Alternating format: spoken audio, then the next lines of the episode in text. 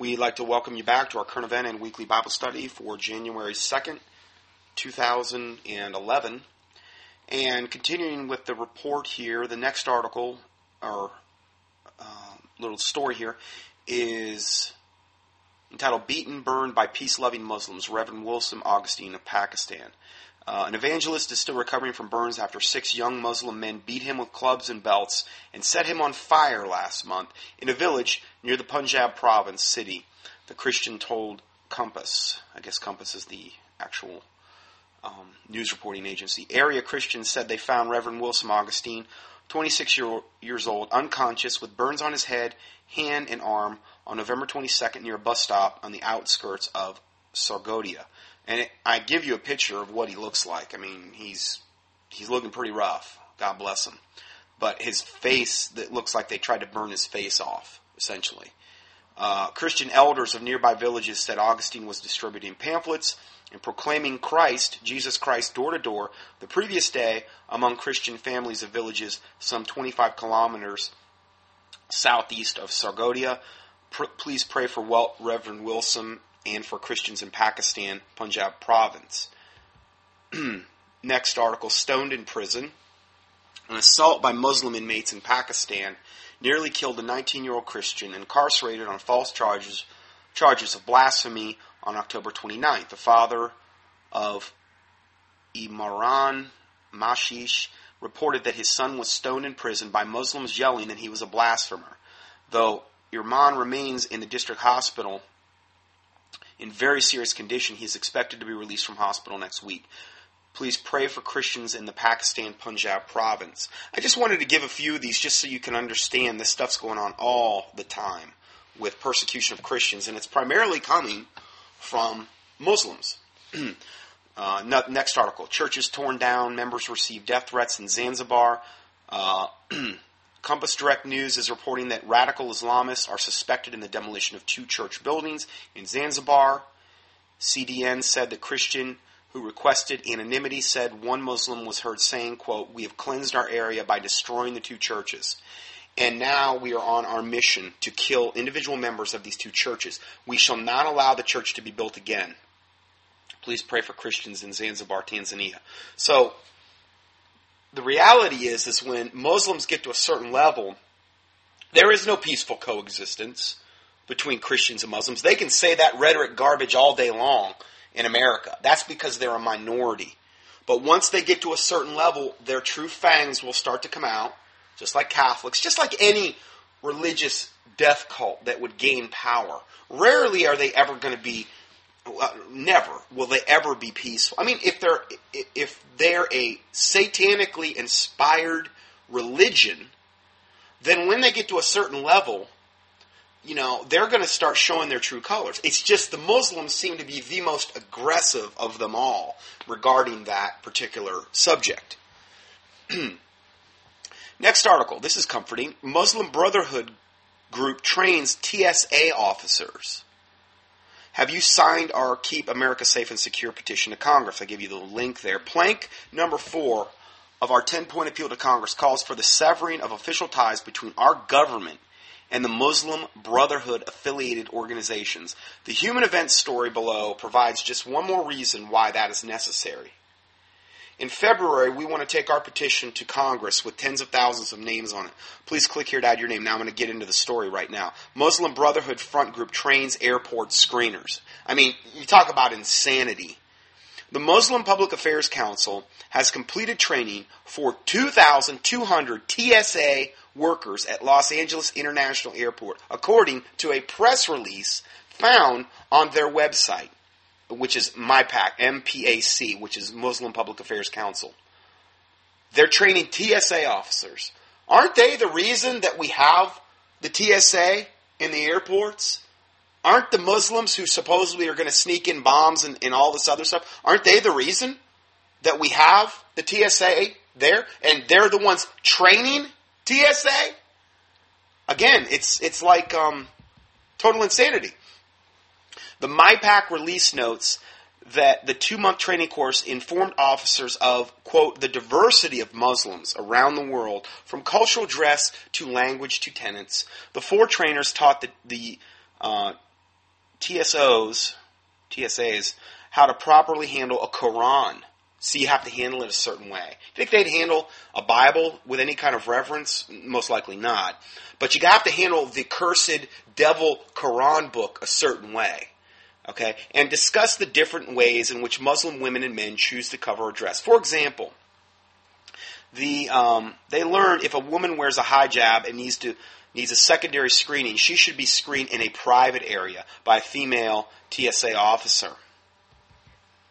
Now they show a nun here getting screened by a. The Drudge Report shocked the nation after this photo of a nun being patted down by a Muslim woman in head garb. Apparently, non Muslim women are afforded only public groping sessions. So if you're a non Muslim women, you get groped in public. Okay? But if you're a Muslim, you get all kind of special perks because you're Muslim. Even though they're the reason that the TSA was supposedly created in the airports. In 1986, MyPAC was formed as a political action arm of one of the largest Wahhabi mosques in America, the Islamic Center for Southern California. As the Center for Security's Policy Team B2 report entitled Sharia, the Threat to American the threat to America, it notes the founders of Islam, the Islamic Center for Southern California are Hassan Hathout and his brother Maher Hathout. The late Hassan Hathout was a senior member of the Muslim Brotherhood movement. Hathout was also on the board of directors and a member of the American Muslim Council from 1993 to 1997. Um, this American Muslim Council was founded by the Al Qaeda financer and Hamas operative Abdurrahman al Mohadi who is currently serving 23 years in prison for funding terrorist groups, including Al Qaeda. So, this is intricately related with this group that is training TSA officers. And there, and literally, you can go all the way back to this um, Hamas operative who is currently serving 23 years in prison for funding terrorist groups, including Al Qaeda. Well, the Bible says if the foundations be destroyed, what can the righteous do? Anything the Muslims would, would fund or start is corrupted. Okay? But, I mean, this is really bad when you've got, you know, this going on. Mayor Hathout served as the AMC board of directors at the same time Al Hamadi was serving as the executive director. This Al Hamadi is the one that's currently serving 23 years in prison for funding terrorist groups. Mayor Hathout has publicly voiced his approval of designated terrorist organizations such as Hezbollah, decried many U.S. counterterrorism efforts, called for the destruction of Israel, and openly supported known terrorists such as Hassan al Turabi, and is the leader of the National Islamic Front of Sudan. Yet, the organization he founded, MyPAC, M-P-A-C, which is the one that's training the TSA officers, enjoys a reputation in official U.S. circles as a moderate Muslim organization and is the same one training TSA agents. Again, just total, absolute insanity. I just pray that, you know, their wickedness be exposed. But the, the problem you end up running into is Americans, by and large, are so apathetic and so self centered that this type of stuff doesn't you know, faze them. They, they don't care, evidently. I, I'm not saying everyone. I'm just saying it seems like for the most part, there's just really not the, the type of public outcry that needs to be there. Um, it's, and then it tends to be a very, very few that are that are uh, saying anything about it, and probably even a much smaller percentage that are praying about it. Next article: The Joys of Muslim Women. This is by a lady named Nonie Darwish. She writes In the Muslim faith, a Muslim man can marry a child as young as one years old and have sexual intimacy with this child, consummating the marriage by age nine. Well, that's what Allah pretty much did. He married Aisha at six and cons- supposedly consummated the marriage at nine. I would imagine, that, you know, if the truth be told, he, I'm sure he consummated the marriage at six. I mean, come on. I mean, like they have any kind of scruples?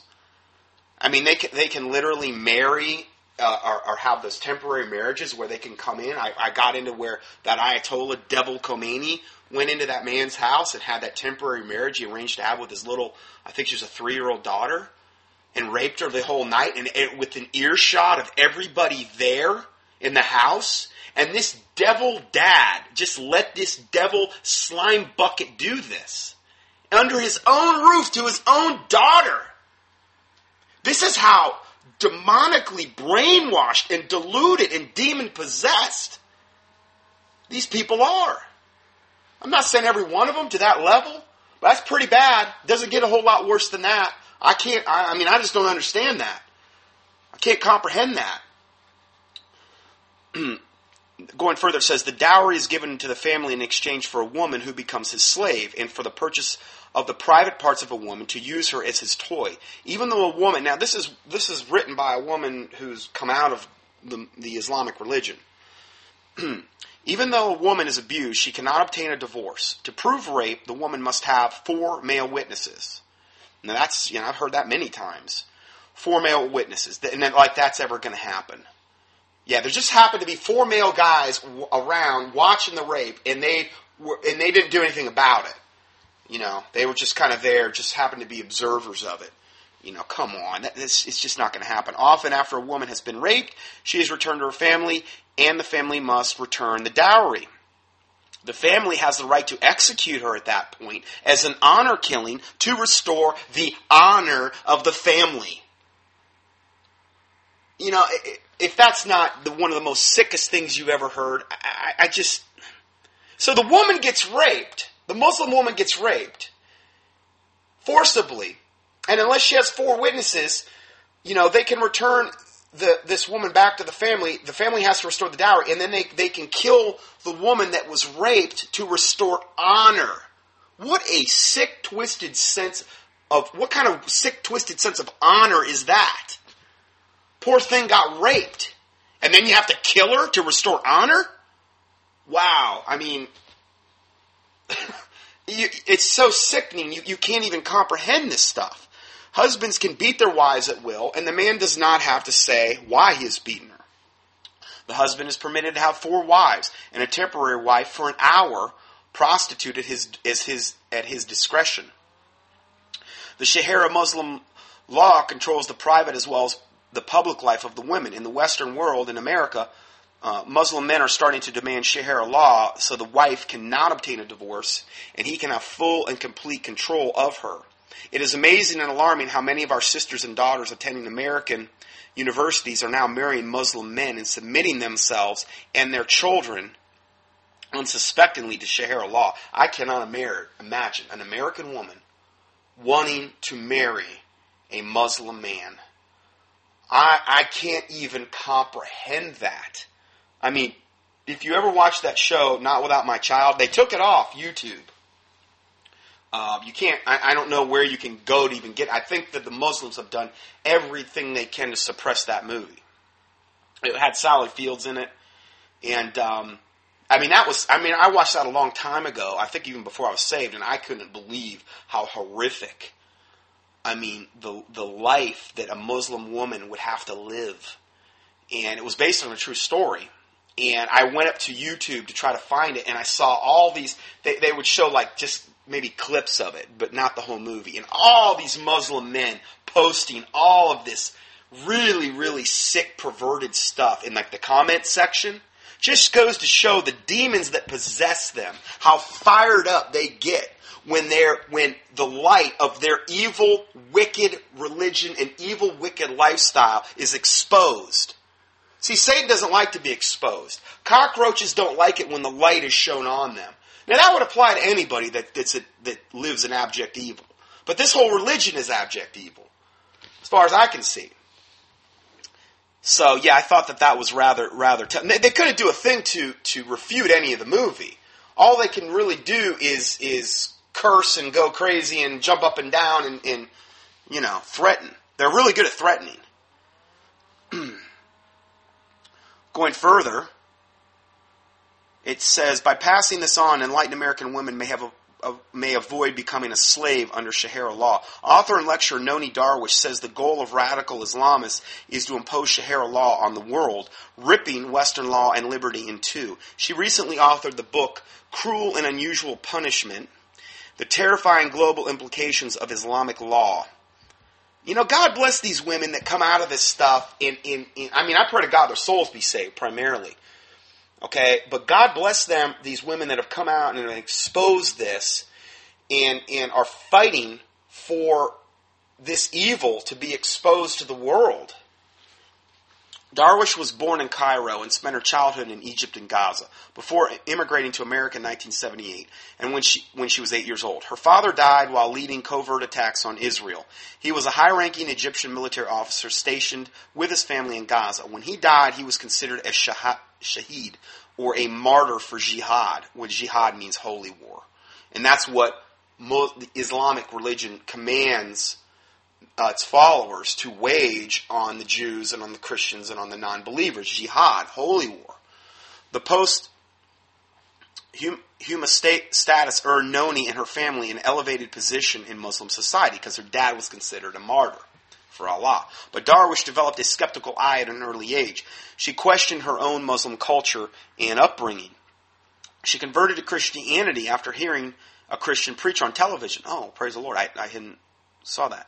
Uh, in her latest book, Darwish warns about the creeping Sharia law, what is and what it means and how it is manifested in Islamic countries. For the West, she says radical Islamists are working to impose Sharia on the world. If that happens, Western civilization will be destroyed. Westerners generally assume all religions encourage a respect for the dignity of each individual.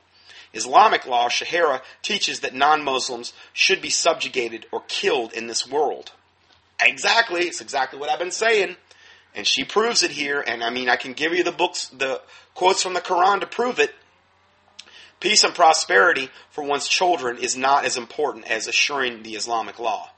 Rules everywhere in the Middle East and eventually the world. While Westerners tend to think that all religions encourage some form of the golden rule, Sharia teaches two systems of ethics, one for Muslims and the other for non-Muslims. Building on tribal practices of the 7th century, Sharia encourages the side of humanity that wants to take from and subjugate others. While Westerners tend to think in terms of religious people developing a personal understanding of and relationship with God, Sharia advocates executing people who ask difficult questions that could be interpreted as criticism. See, if you let this go to its logical conclusion, that's where you would end up. All the non-believers, anybody that would question Islam, is executed. That's, that's how tolerant they are. There is no tolerance. Anything that any facade of tolerance that they would set forth is just that, a facade. It is a lie. It's hard to imagine that in this day and age, Islamic scholars agree that those who criticize Islam or choose to stop being a Muslim should be executed. Sadly, while talk of Islamic reformation is common and even assumed by many in the West, such murmurings in the Middle East are silenced through intimidation. In other words, this whole thing about Islamic reformation, meaning, oh, it's a religion of peace and this garbage, is just a lie. It's just being set out to. But see, their actions betray them. You know, all those actions I just cited, where I read off all those things, where they killed all those. I mean, actions speak louder than words, right? While Westerners are accustomed to an increase in religious tolerance over time, Darwish explains how the petrodollars are being used to grow an extremely intolerant form of political Islam in her native Egypt and elsewhere. In 22 years, in 20 years, there will be enough Muslim voters in the U.S. to elect the president by themselves. Now, I don't believe we have 20 years. Okay, but if things were left to go to their logical conclusion, Islam's very patient. It's one thing you have to understand. Rest assured, if they could, they would do so. You can look at how they have taken over several towns in the USA. Dearborn, Michigan is just but one, and there are others. I think everyone in the U.S. should be required to read this, but with the ACLU, there's no way that this will be widely publicized. In other words, this report that I'm reading from, unless each of us sends it on. While America is getting rid of Christianity from all public sites and erasing God from the lives of children, the Muslims are planning a great jihad or holy war on America. And when you look at this, think of your own daughters, granddaughters, and nieces. Now, again, they've got even more fuel for the fire about this great jihad on America. Uh, not only because we're non-believers, but because of what's going on in the Middle East that we just documented regarding our, our own the own corporate war machine cartel over there with KBR and Halliburton and the oil pipeline and the poppy and all this other garbage and the depleted uranium and all the war crimes that have been committed. So, I mean, you talk about fuel on the fire.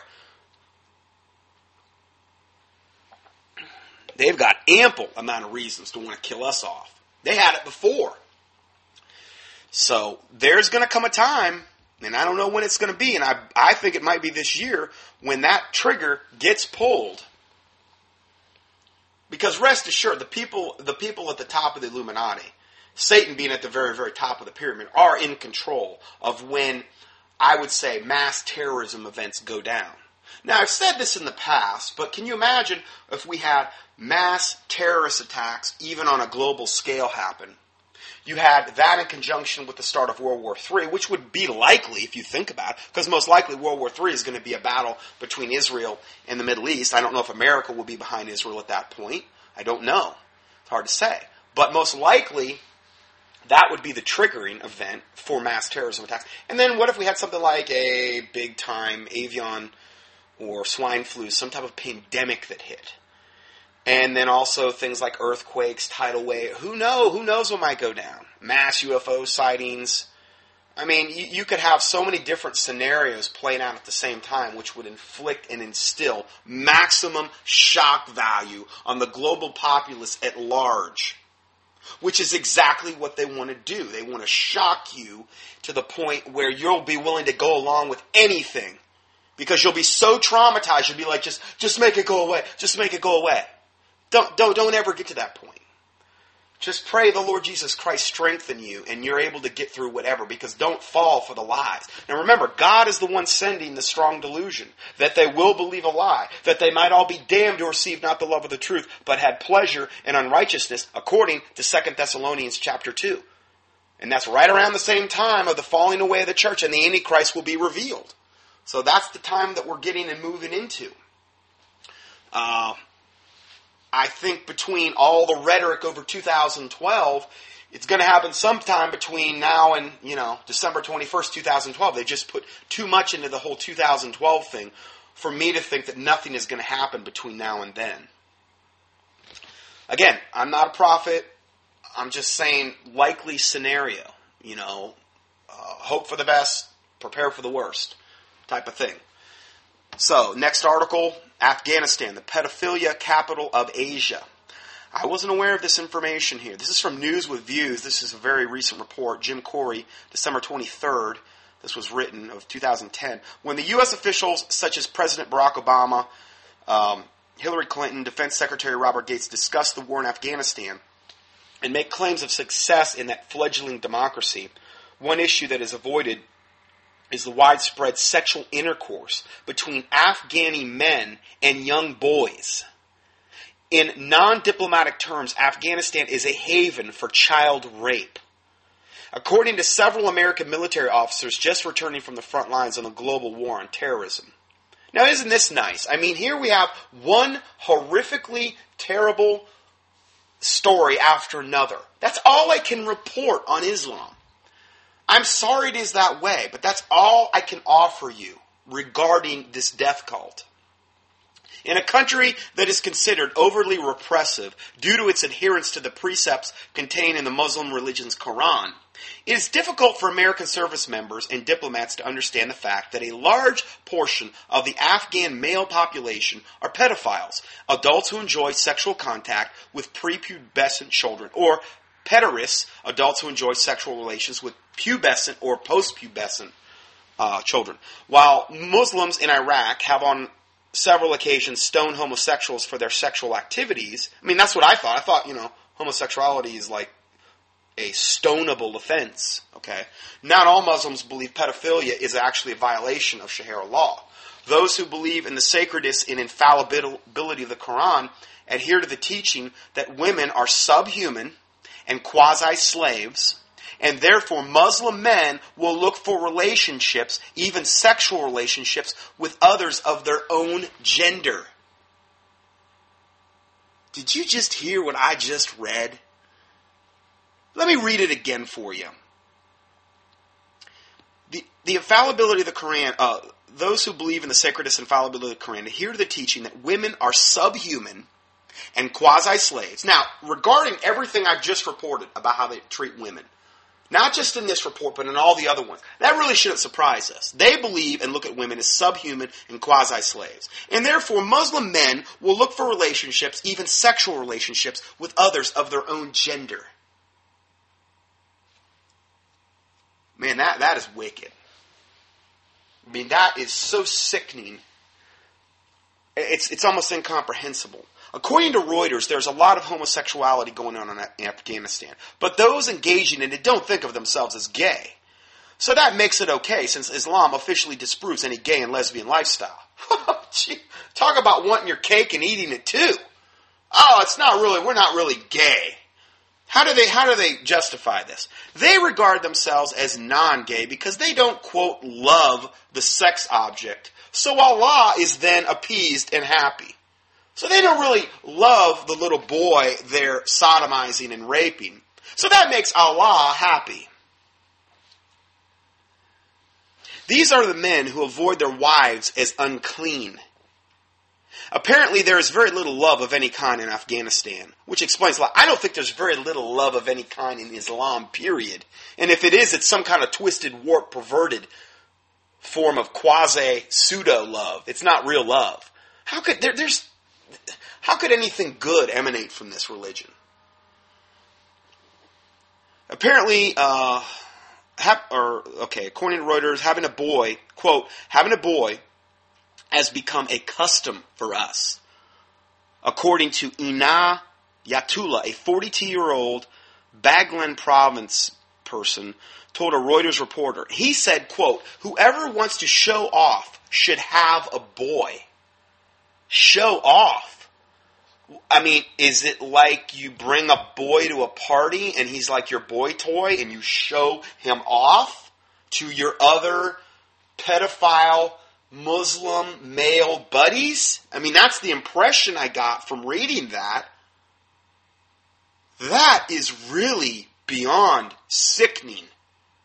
I don't personally understand how a guy can look at another guy and want to be with him much less a grown man wanting to look at a little boy. And I mean, you got to be so demonically possessed to get to go there. I think uh, that's my personal opinion, but I really believe that that I mean, how could you not be really demonically infested and want to engage and engage in something like that? I mean, there's got to be a high level of very not garden variety demons. I'm talking higher level demons, because there are different hierarchies of devils and demons. Sociologists and anthropologists say the problem results from a perverse interpretation of Islamic law. Oh, it's just they're interpreting Islamic law. No, you know what I think it is? I think it has everything to do with Islamic law. Because if the religion is demonically and, and, and satanically corrupted, and you participate in that religion, then you're going to become demonically and satanically corrupted. Because if the foundations be destroyed, what can the righteous do? According to Psalm 11 verse 3. Well, if you if if your religion that you're in is participating in this, then you're going to get demonically corrupted and deluded. And this would go for whether you're a Mormon or a Seventh day Adventist or a Hebrew roots adherent or a Catholic or, or a Buddhist monk or a Taoist or whatever. You are going to be, or a Freemason, that's another one too. That's a big one, in fact. You are going to become demonically infested and deluded if you stay in these types of satanic organizations, particularly the ones that have a spiritual emphasis, like some false religion. Don't think you can stay in these in these things and not have it affect you spiritually. And that would go also for being in some kind of lukewarm church. You stay in that lukewarm church week after week, month after month. Don't think it's not going to affect you. At bare minimum, it's going to make you lukewarm. It has to. It has to.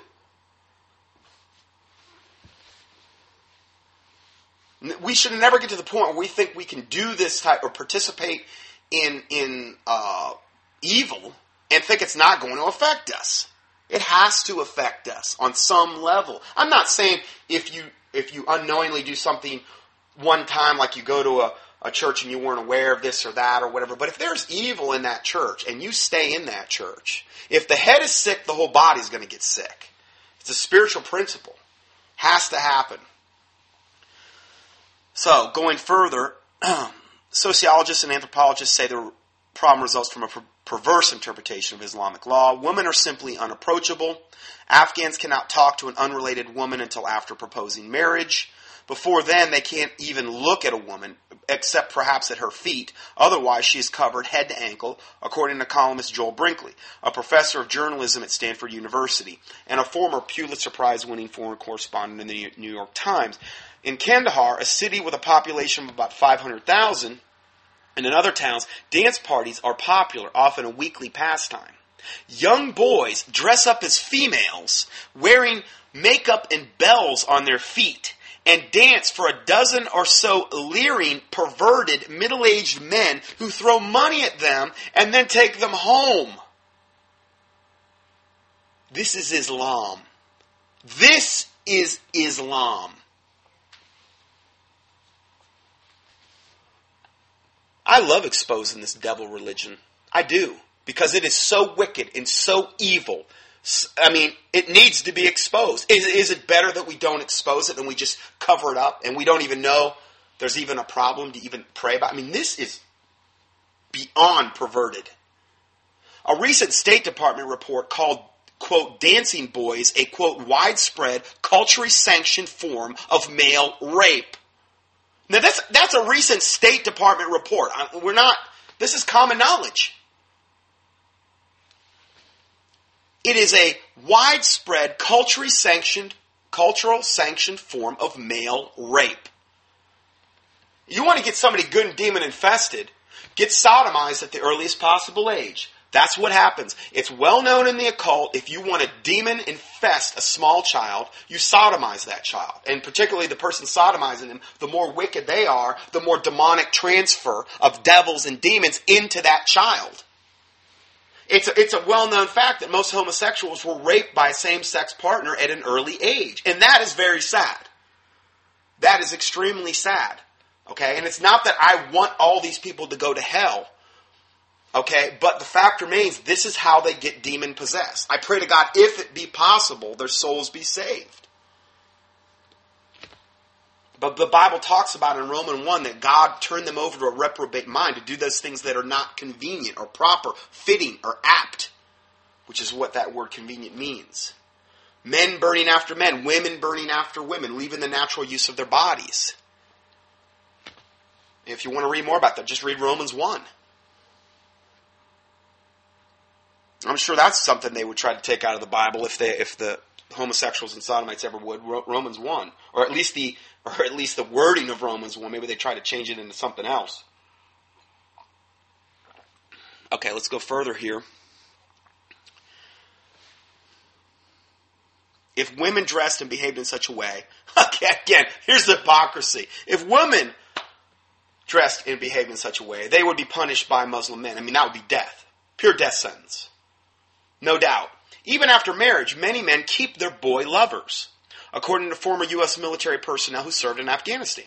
Whereas women are compelled to wear clothing that hides their faces and bodies, I mean, they literally believe, I mean, at the highest levels where you see them have the total face veils, they believe that any hair showing on their head or their face is like a dagger in Allah's eye. That's what, that's why they, they dress up in those get-ups.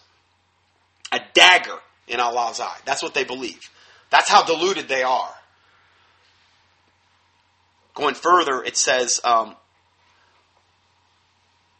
okay, whereas women are compelled to wear clothing that hides their face and bodies, and if they, quote, sin by not doing so, they are stoned to death in accordance with, with Islamic law. Sounds fair. You know, these, these men can rape little boys and have them their boy lovers, and they can do whatever they want. They can have four wives and have little child bride marriages and have one hour uh, temporary marriages where they can, you know, rape little girls. But if a woman does anything, even is outside of the house unescorted, um, or is perceived as whatever, she can be stoned to death. Or if she's raped, unless there's four male witnesses, they can take her out and stone her to death for being raped. And they could ge- they can mutilate little girls' genitals. That's okay though. That's all right. I just pray God expose this wickedness for what it is. I know there's a lot of wickedness that needs exposed. I know there is. I just pray that this happens because when God judges wickedness, good things always happen. Psalm 64 says, For God, or, or I'm sorry, Psalm 64 talks about, but God will shoot at them with an arrow. Suddenly shall they be wounded. So they shall make their own tongues to fall upon themselves. All men shall see them and see, see and fear and declare the work of God, for they shall wisely consider of his doing. The righteous shall be glad in the Lord and trust in him, and all the upright in heart shall glory. See, when God judges wickedness and evil, good things always result. This is pure evil. And I pray God judges it. Now I know there's a lot of things God's, God needs to needs to judge in America as well. Not to say we're exempt in any way, shape, or form. And I shudder to think what's coming to America. And the Bible says judgment must begin at the house of the Lord. So, um, probably going to get real ugly here when that starts happening. Going further, it says uh, the same law also forbids homosexuality, but the pedophiles explain that it's not homosexuality since they aren't in love with their boy lovers, only fulfilling they're only fulfilling a bodily need. Paradoxically, the Taliban frown on sexual relations between men and boys and enforce Sharia law to the letter. Are the followers of, of, Islam who adopt a more liberal approach to practicing their religion perhaps responsible for widespread rape of male children in, in Afghanistan? It's just like anything else. There's different flavors of Islam in the Middle East. There's different kind of like I don't know if you refer to them as a denomination, but there's different sects of Islam. Some would interpret maybe be more of, of, a, of a liberal nature. Some would endorse this garbage that we're talking about. It's just like anywhere else when you have religions that are out there. Paradoxically, the Taliban frown on. Okay, I'm sorry, I just read that here. Uh, why is there hesitation on the part of Obama, Clinton, Gates, and others to discuss the widespread sexual assault of male children in Afghanistan? Could it be that the politically inc- it is politically incorrect to discuss any immoral and unlawful behavior on part of the Muslims? Well, see, Obama's a Muslim. He's just trying to protect his own. You know, he's not going to speak out against this. I mean, Hillary, she sounds like she's a, a Muslim as well. I mean, she's she's reciting the uh, various prayers out of Islam, saying Allah is the greatest, and this and this garbage. She's doing everything she can to protect them. Sounds like they're all Muslims to me. It is quite evident that the U.S. politicians may bash Christians without fear of adverse effects on their political careers. But these same leaders will behave as if they're walking on eggshells to avoid any hint of criticizing Muslims. That's, I think, the thing that burns me up the most about this whole thing is this tippy toeing around of, oh, we can't say anything about the Muslims. They may get mad. I really don't care if they get mad. They need to be exposed for the devils that they are. Okay? And again, I pray those that can be saved would be saved. But the ones that are just pure evil and, and, and are bound for hell, I pray to God they be exposed in the name of Jesus Christ by the power of the Holy Spirit, His angelic host, and through the sword of the Spirit, which is the Word of God. It's, re- it's just ridiculous that this is going on and, and there's not more public outcry about this stuff. Here's another article. Mass wedding ceremony held in Saudi Arabia. Pedophilia persists among Mohammedans. Mohammedans mean followers of Muhammad. Um, here's a quote from a guy. He's one of the imams. It's talking about baby brides. He says, You can have a marriage contract with even a one year old girl. And then that's what that one lady that we just talked about, the joys of Muslim women, she also said that. You can marry a one year old baby? That, I mean, again, we're talking some incomprehensible stuff here. But that's how sick this religion is. The Saudi Arabian town of Alith, 120, 112 miles south of Jeddah, reverberated with excitement when 28 bridegrooms received their wedding certificates at a mass marriage ceremony held on Tuesday night. The governor of Al congratulated the grooms as they ceremoniously received their certificates. The mass wedding process is a good trend as it cuts down on the cost of celebrations.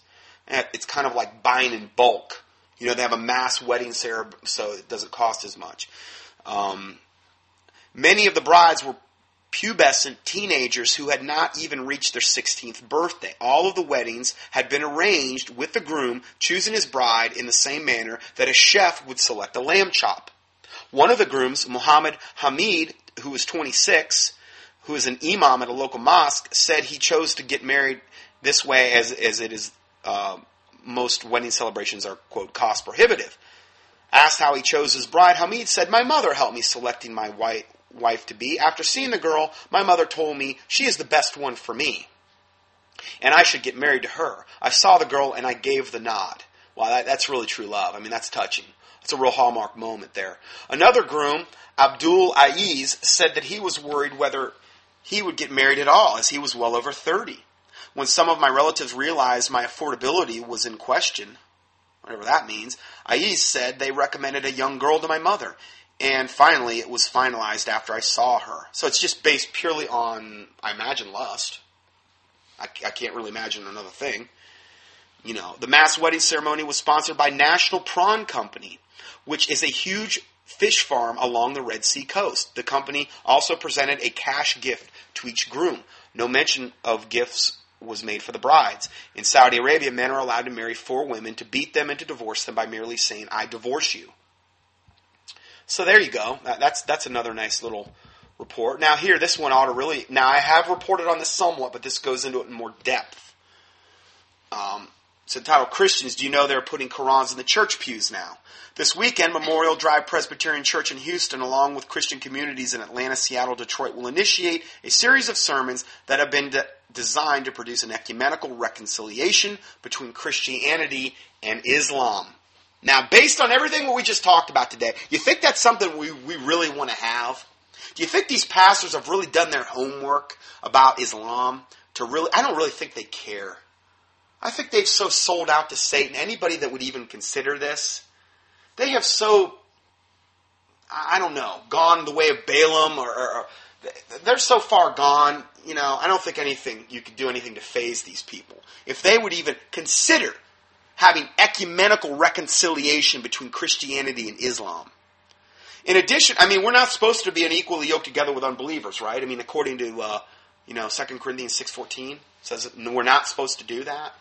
Well, no, no, no, that doesn't matter anymore because see, we're moving toward the one world religion, right? So we've got to have a coming together of all the religions, not a splitting apart. So you know, these wonderful churches are doing their part to make sure that happens.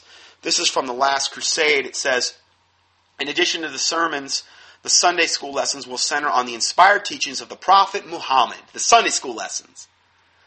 Qurans will be placed in the pews next to the Bibles. Now, again, I know I reported on this a little bit times past, but this is more in depth what I'm talking about here. And then I'm looking at the sign. It's Beulah Cumberland Presbyterian Church. It says the first Chrislamic congregation, baptisms, and Salat al Jum'ah. Uh, and it's Chrislamic. It's, it's, a, it's a combination of Christians and Islam. Chrislamic. Do you believe how sickening this is, and this is Beulah Presbyterian Church. Then they got a, they, they have a they have a banner here which says Jesus is a Muslim. Big one too. The concept of Chrislam, now embraced by such preachers as Rick Warren and Robert Schuller, appears to have emerged from a program on the meaning of, quote, love your neighbor at the Grace Fellowship Church in Atlanta, Georgia. Quote, in 2001, like most Americans, we were pretty awakened to the true Islamic presence in the world and in the United States. Evidently, he's referring to 9 11. Okay. Yeah, we were awakened to the Islamic presence over 9 11. Says John Stallsmith, the outreach minister at Grace Fellowship. He says, quote, Jesus said we should love our neighbors. We can't do that without having a relationship with them. Now, see, the difference being is that when Jesus was here, he reproved sin, and his very presence reproved sin. And whenever he went to, whether it be the tax collectors or a prostitute or whoever, he never participated in their sin. He would go to them, yes, but he didn't try to look like them or act like them or participate in their sin in order to reach them, which is a big common plea for today. Hey, we gotta have Christian rock bands to reach the people that are coming out of rock and roll. Or we got to have all these tattoos and piercings and we got to smoke and we got to look like a dirtbag in order to reach these people that look like that. That's what a lot of people do. I had a friend that when I was in the charismatic church, I mean, he had, you know, he got to the point, I mean, I just, I cut off all ties with him. But I mean, he got to the point where he had piercings all over his body, Uh, I'm not sure if he got into the tattoos or not, but I mean, he looked like a total freak. Okay, and he went right. I showed him all the stuff about the charismatic garbage that was going on. Okay, and he went right back into it, and he's still into it this day. And, and supposedly he's a missionary. And he's even even emails me to try to solicit money to me so he can go on his mission trips. You know, and I mean, it's unbelievable. He got into homosexuality, cocaine. I mean, all this stuff, and you know, it doesn't matter. Anything goes particularly in charismatic uh, movement. I, am sorry, but I mean, I've been there. I've been there. I've seen some wicked, wicked stuff. Okay, God kept me separated from it, but I was in it long enough to see some really, really wicked stuff. Don't mean that that that I'm that I hate charismatics. I mean, I still have some that are my friends to this day, but you can't tell them a thing. You can't tell them anything. They know it all. You know, and I, you, you get to a point. What can you do other than pray for them? And I have blown a ton of time trying to reach them. Tons. Spent all kind of money making photocopies of things or sending them things. This and that. Doesn't matter. Doesn't ever seem to faze them. When I came out of the charismatic church, I had about uh, eight or nine, I think, people that came out with, with me, and I, I, showed them a lot of things that was going on in the charismatic church at the time. And um, they saw it, they yielded to it. It was like, okay, obvious. We've been there, done it. We know this is going on. Within, I would say, one year to one and a half year, every one of them were back in it because it's so appealing to the flesh. I believe. I think that's what. And there's also a demonic stronghold. It's demonic. It's spiritual. Every one of them were back into it. So again, you know, now we've got the supposed Christian church yoking up with Islam, the Chrislamic movement. What an abomination from the pit of hell. 2 Corinthians 6:14 and 15 says, Be ye not unequally yoked together with unbelievers, for what fellowship hath righteousness with unrighteousness? I mean, if, if Islam isn't unrighteous, I don't know what is. And what communion have light with darkness? And what concord, concord is like an agreement. What concord hath Christ with Belial? Belial meaning the devil. And what part hath he that believeth with an infidel? Stallsmith maintains that the rapprochement between Muslims and Christians can be achieved by the fact that Jesus is mentioned 25 times in the Quran. So see, we have common ground because Jesus is mentioned in the Quran. Of course, it's not the same Jesus Christ of the Bible. Totally, totally, totally different. We're going to prove that. It, it, the, the Jesus that they believe is Jesus is an absolute blasphemous um, counterfeit. Is all. Is what they believe. And then they, they show some pictures of, of a Islamic rally where it says Islam will conquer Rome, and then another guy's holding up a little placard that says Jesus is the slave of Allah. Lord Jesus Christ rebuke these devils that would dare hold up and set forth such rank blasphemy as this. The Chrislam movement has gained. I mean, is it better that they just keep going in their wickedness and they get away with it and they die in their sins and they rot and burn in hell and then they get thrown into the lake of fire? Or would it be better that God judged them in this lifetime and rebuked them in this lifetime for the possibility that some of these people would might actually get saved and get converted and spend eternity in heaven? Which, which is more merciful? The Chrislam movement has gained impetus by statements from President George W. Bush and that Christians, Jews, and Muslims all worship the same God, which is a lie from the pit of hell. Uh, we've proven that. And by Rick Warren's reference to Isa, the Muslim name for Jesus, in his prayer at the inauguration of President Barack Hussein Obama. Yeah, he, he invoked the name of Isa, which is the Islamic name for Jesus, which is this counterfeit Jesus that the Islam talks about. Do you know that the, is, the Islam uh, Muslims believe that when the Imam Mahdi, which is their awaited savior, which is who Maitreya says he is, okay, who we've talked about many other times, Maitreya says he's the fifth Buddha, the Krishna, Jesus Christ of the Christ. He says he's everything rolled into one. But he also says he's Imam Mahdi. Imam Mahdi is the awaited savior of Islam. Now, Islam believes the only way Imam Mahdi is going to show up on the scene is through mass, mass bloodshed. through megadeath, if you will. That's how they believe their Savior is going to come. And guess who he's going to show up with? Jesus. They believe Jesus Christ is coming back with them. That's what they believe in their religion. That's what they teach. So they're expecting Jesus Christ to come back as well.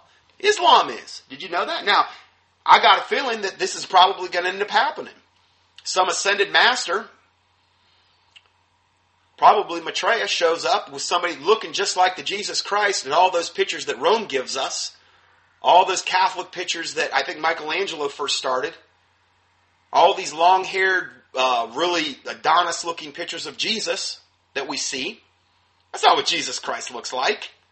People are going to be so deceived and so deluded just off that one point alone.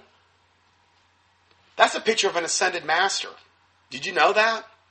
The Bible says, Doesn't nature therefore itself teacheth us that it is a shame for a man to have long hair? Well, why would these all these pictures have Jesus with real long hair, real real good looking? The Bible says that there was nothing in him that, that we would desire him regarding his looks, the real Jesus of the Bible. I've done studies on this before, so I don't want to get into this again. But people are going to be so deceived and so deluded just from that one point alone. So many Christians are going to buy hook, line, and sinker when this false Jesus shows up in an ascended master form and points everybody to the Antichrist. Which maybe Maitreya, maybe it's not. Okay, I'm not, again, I'm, I'm, not here to say I'm a prophet or something like that. I'm just saying it's a likely scenario. And if Maitreya is not the one, then he's going to be pointing somebody to the Antichrist. I believe he's going to at least have a big part in it because this is the one the United Nations and the highest level New Agers are expecting to show up. I mean, even his, even his website's United Nations sponsored. And I, I I would defy you to show me another ascended master out there who claims to be an ascended master that has a United Nations sponsored website. It's the one all the global organizations are pointing to. So again, I think it's a very high high likelihood, if nothing else, he's going to play a big time, big part time in the end time delusion. But that's who the Muslims are expecting to show up with. It'll be a false Jesus. But who better to unite all the religions? You know, you got a guy that looks like the uh, Jesus in all those pictures, taking over authority of the uh, Catholic Church. That's what they said he's going to do. He's going to be the one responsible for uniting all the religions with a Christian veneer or flavoring to them. And also uniting the Muslims and the Christians together. Hey, we're going to have a one world religion, right? One world currency, one world global government, one world political system, one world economic system. Got to happen some way. Probably going to come on the heels of all this trauma and traumatic events that happened. Probably going to come right after World War III after maximum trauma has been instilled in the populace, global population worldwide, and people are just going to be like, just make it go away, just make it go away. We'll do whatever it takes. Seems likely to me. I don't know. We'll see. We'll see how it, how it plays out. The recent political developments and the fact that we're fighting two wars in Muslim countries should sharpen that need to know how to talk to these guys. That's what the Stallsmith, wonderful preacher, says. He says, quote, we want to find peace and reconciliation around a scriptural understanding of Jesus. There is no peace and reconciliation if you try to use the Quran and the Bible to have a scriptural understanding of who Jesus Christ is. Because the Jesus of the Quran is something is, is a counterfeit blasphemous Jesus. It is not the Jesus Christ of the Bible. And if he had any sense or brain in his head, he would be able to figure that out. He needs to be rebuked. The Bible says, rebuke such an one sharply, that they may be, may be found sound in the faith. These people need to be rebuked sharply. Jesus is, in the Quran, is neither the only begotten Son of God, nor the Messiah, who was divinely appointed to restore the house of David. He is rather viewed as a prophet who was appointed by Allah to prepare mankind for the coming of Muhammad. Exactly. Exactly. Even Maitreya says that that's what he is. He is a subservient, lesser, in fact, the least of all the ascended masters is how he is referred to in New Age circles, the Jesus Christ, the ascended master, Jesus Christ. Even, they won't even give Jesus Christ the credit for what happened at the cross. They literally say, New Age teachings teach that Maitreya was the one that overshadowed Jesus Christ the last three and a half years of his ministry and was the one that enabled him to do all of his miracles in, in the last three and a half years of his ministry. He didn't do any of that. I mean, this is some blasphemous stuff here, but I'm trying to tie it all together for you so that if, you know, you don't hear me again, or if they take me off or whatever, well, at least you'll have an understanding. When things start to go down, you'll be able to hearken back to this and think, hey, yeah, I heard that before.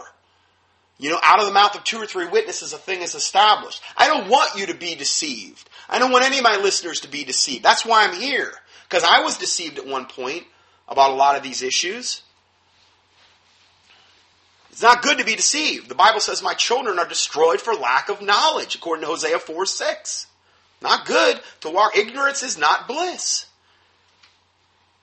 The Bible says, If you continue in my word, then are you my disciples indeed, and ye shall know the truth, and the truth shall make you free. The secular world wants to just quote the last part of that verse. You shall know the truth, and the truth shall make you. The secular world can't give you the truth.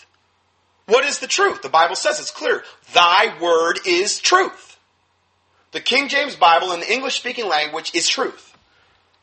Okay? So that's the truth. That's the anvil. That's the standard by which we judge what is truth. Okay? If you continue in my word, then are ye my disciples indeed. Jesus Christ said this. And then you'll know the truth and the truth shall make you free. So it's predicated on continuing in his word. So I always point people back to the word of God, prayer, fasting, staying right with the Lord, memorizing scripture. Don't follow me, I'm just a man. Okay, don't follow, I don't say don't follow any man. Uh, uh, it's from, from what I can see, people following man is what gets people in most pro- or women nowadays, particularly with all these women, cult leaders and ministers and whatever they want to call themselves. Reverend, love that one. Reverend is only used in the Bible one time, that word. And the Bible refers to God as holy and reverend is He. How dare man take a title reverend? You're not reverend. For we are all together as an unclean thing, and all our righteousness are as filthy rags, according to Isaiah 64. That's what we are in God's eyes, apart from the Lord Jesus Christ. We're not reverend. It's a totally unbiblical term. Totally unbiblical term. I did a about a 20 minute study on that where I, I proved it. God is reverent. God is to be reverenced. He is the King of Kings. He is the Lord of Lords. He is the Alpha, the Omega, the first and the last. He is the Lord of glory. He is the God of gods. That is who the Lord Jesus Christ is. Father God. Praise the Lord Jesus Christ for that. No man should take any of those titles. God will not share his glory with anyone. We have no right to be doing that. That is irreverent as far as I'm concerned. To take any of those titles. Irreverent. The, the opposite of reverence. So, going further, and I, again, um, Jesus in the Quran is neither the only begotten Son of God nor the Messiah who was divinely appointed to restore the house of David. He is rather viewed as a prophet who was appointed by Allah to prepare mankind for the coming of Muhammad. I, I read that over again. Just want to reiterate that. In the Quran, Jesus neither suffers nor dies on the cross, but is rather raised alive into heaven. You hear that? Let me read this to you.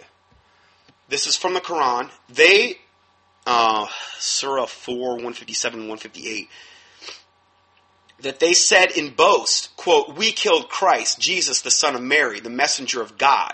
But they killed him not, nor crucified him. That's what the Quran teaches. That Jesus Christ was never killed, nor even crucified. And then it goes on to say, but so it was made to appear to them. For of a surety they killed him not. End of quote. These are some lying blasphemers that would teach this garbage. This is the same thing Holy Blood, Holy Grail teaches, or Bloodline of Jesus. All this New Age garbage, this Merovingian bloodline, and all these things that the History Channel and those that have put on, and the Da Vinci Code, where Jesus supposedly never was crucified. One of the big lies that is supposedly going to come out in the end times to disprove, to disprove the deity of Jesus Christ, that he never was crucified to pay your sin debt. Well, then we're all on our way to hell, I guess. That's what they want you to think. They want to destroy and undermine your faith in the Word of God. Don't let them do it. Build your rock on the solid, build your house on the solid rock of Christ Jesus, and when the winds come and the waves come and crash down, you're not going to be moved.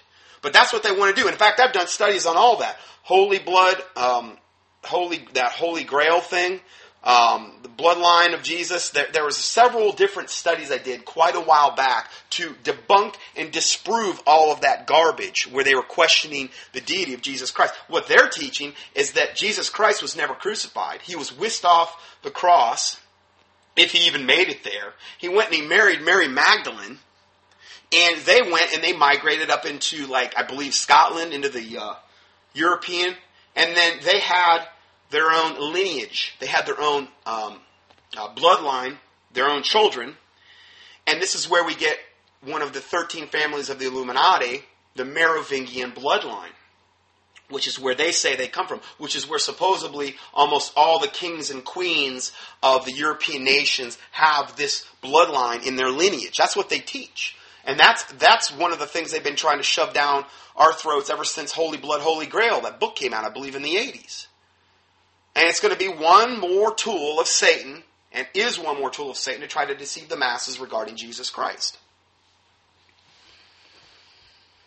Uh, the victim at Calvary, Islam teaches, was, was either Simon of Cyrene or Judas Iscariot.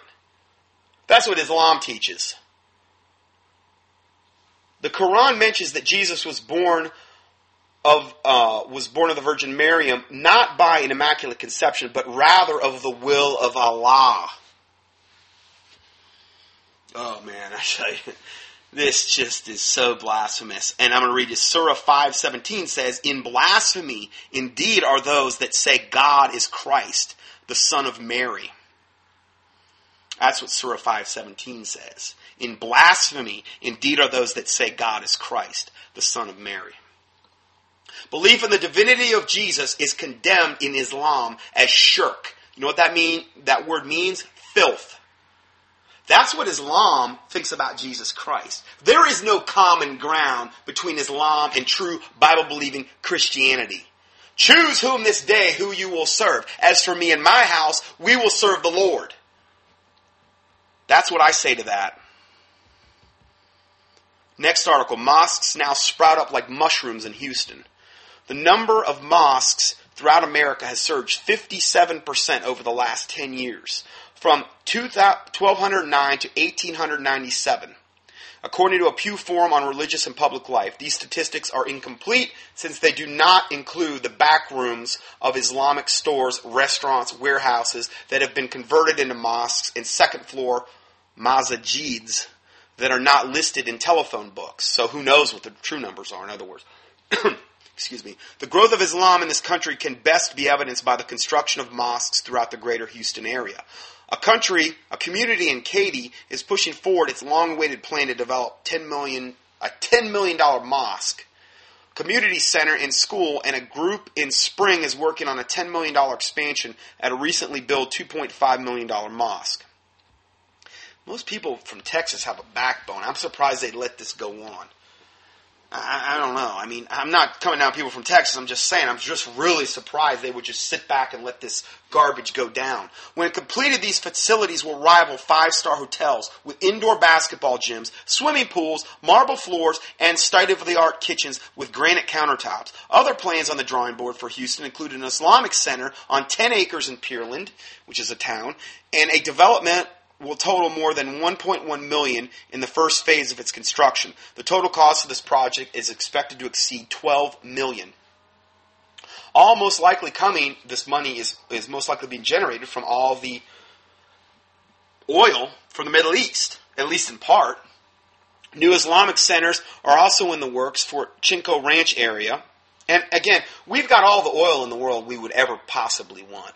Just listen to Lindsey Williams, and he gets into that uh, oil field that they've they've suppressed up in Alaska, and there's other oil fields, even in America, continental USA. We've got tons of oil we could tap into. We just don't do it. We just don't do it. We want to be create this crisis where we're dependent supposedly on Middle East oil, even though we have the technology now to have cars that don't even require oil.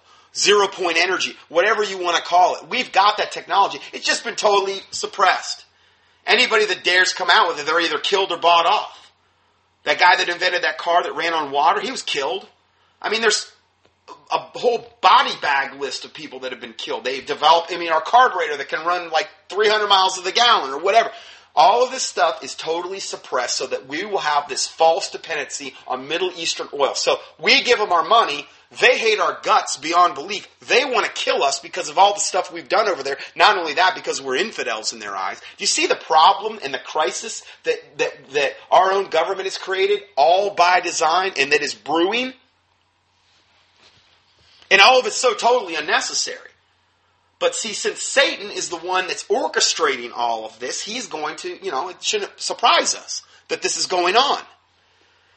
So, going further, uh, the Mer- Merom Islamic Center New Territory in Sugarland presently accommodates 1,300 men and women for prayer services, significantly more than the number of Muslim worshippers at the Islamic Center of America in Dearborn, Michigan, which remains the nation's largest mosque. That's the town they've basically taken over.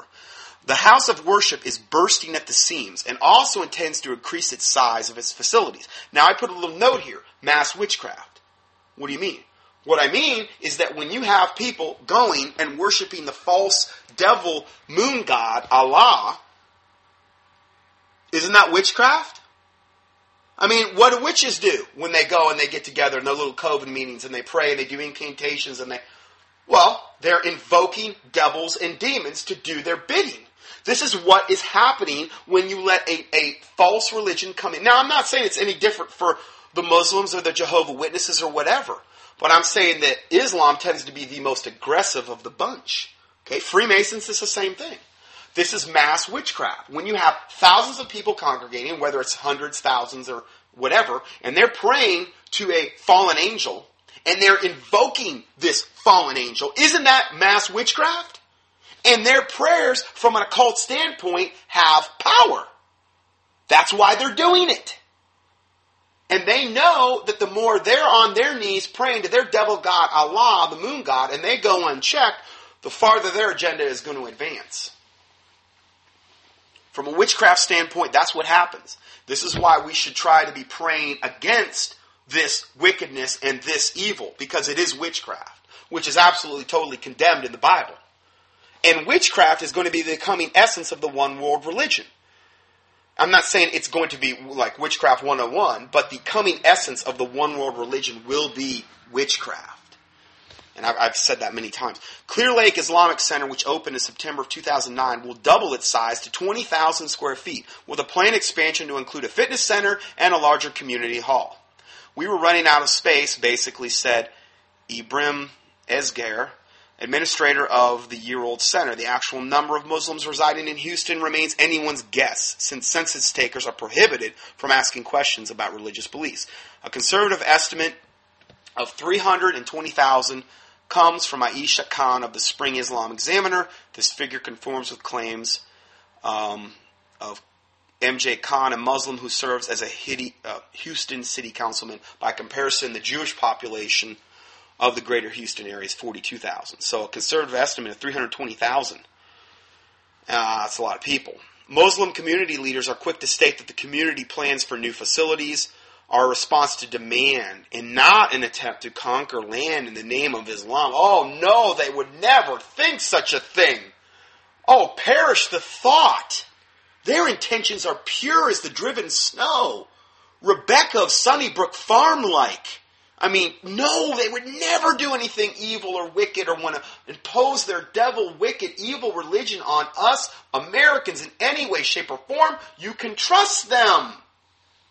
I mean, Come on. I mean, all the stuff I just went over today's teaching and all the other teachings I've talked about Islam, don't we, I mean, can't we draw at least one conclusion that we can trust Islam? I mean, they're trustworthy, right? Come on. Why can't we all just get along? Chrislam, you know, Chrislam, it's the way to go. Obviously, I'm being as sarcastic as I can possibly be, but I mean, this is the reality of things.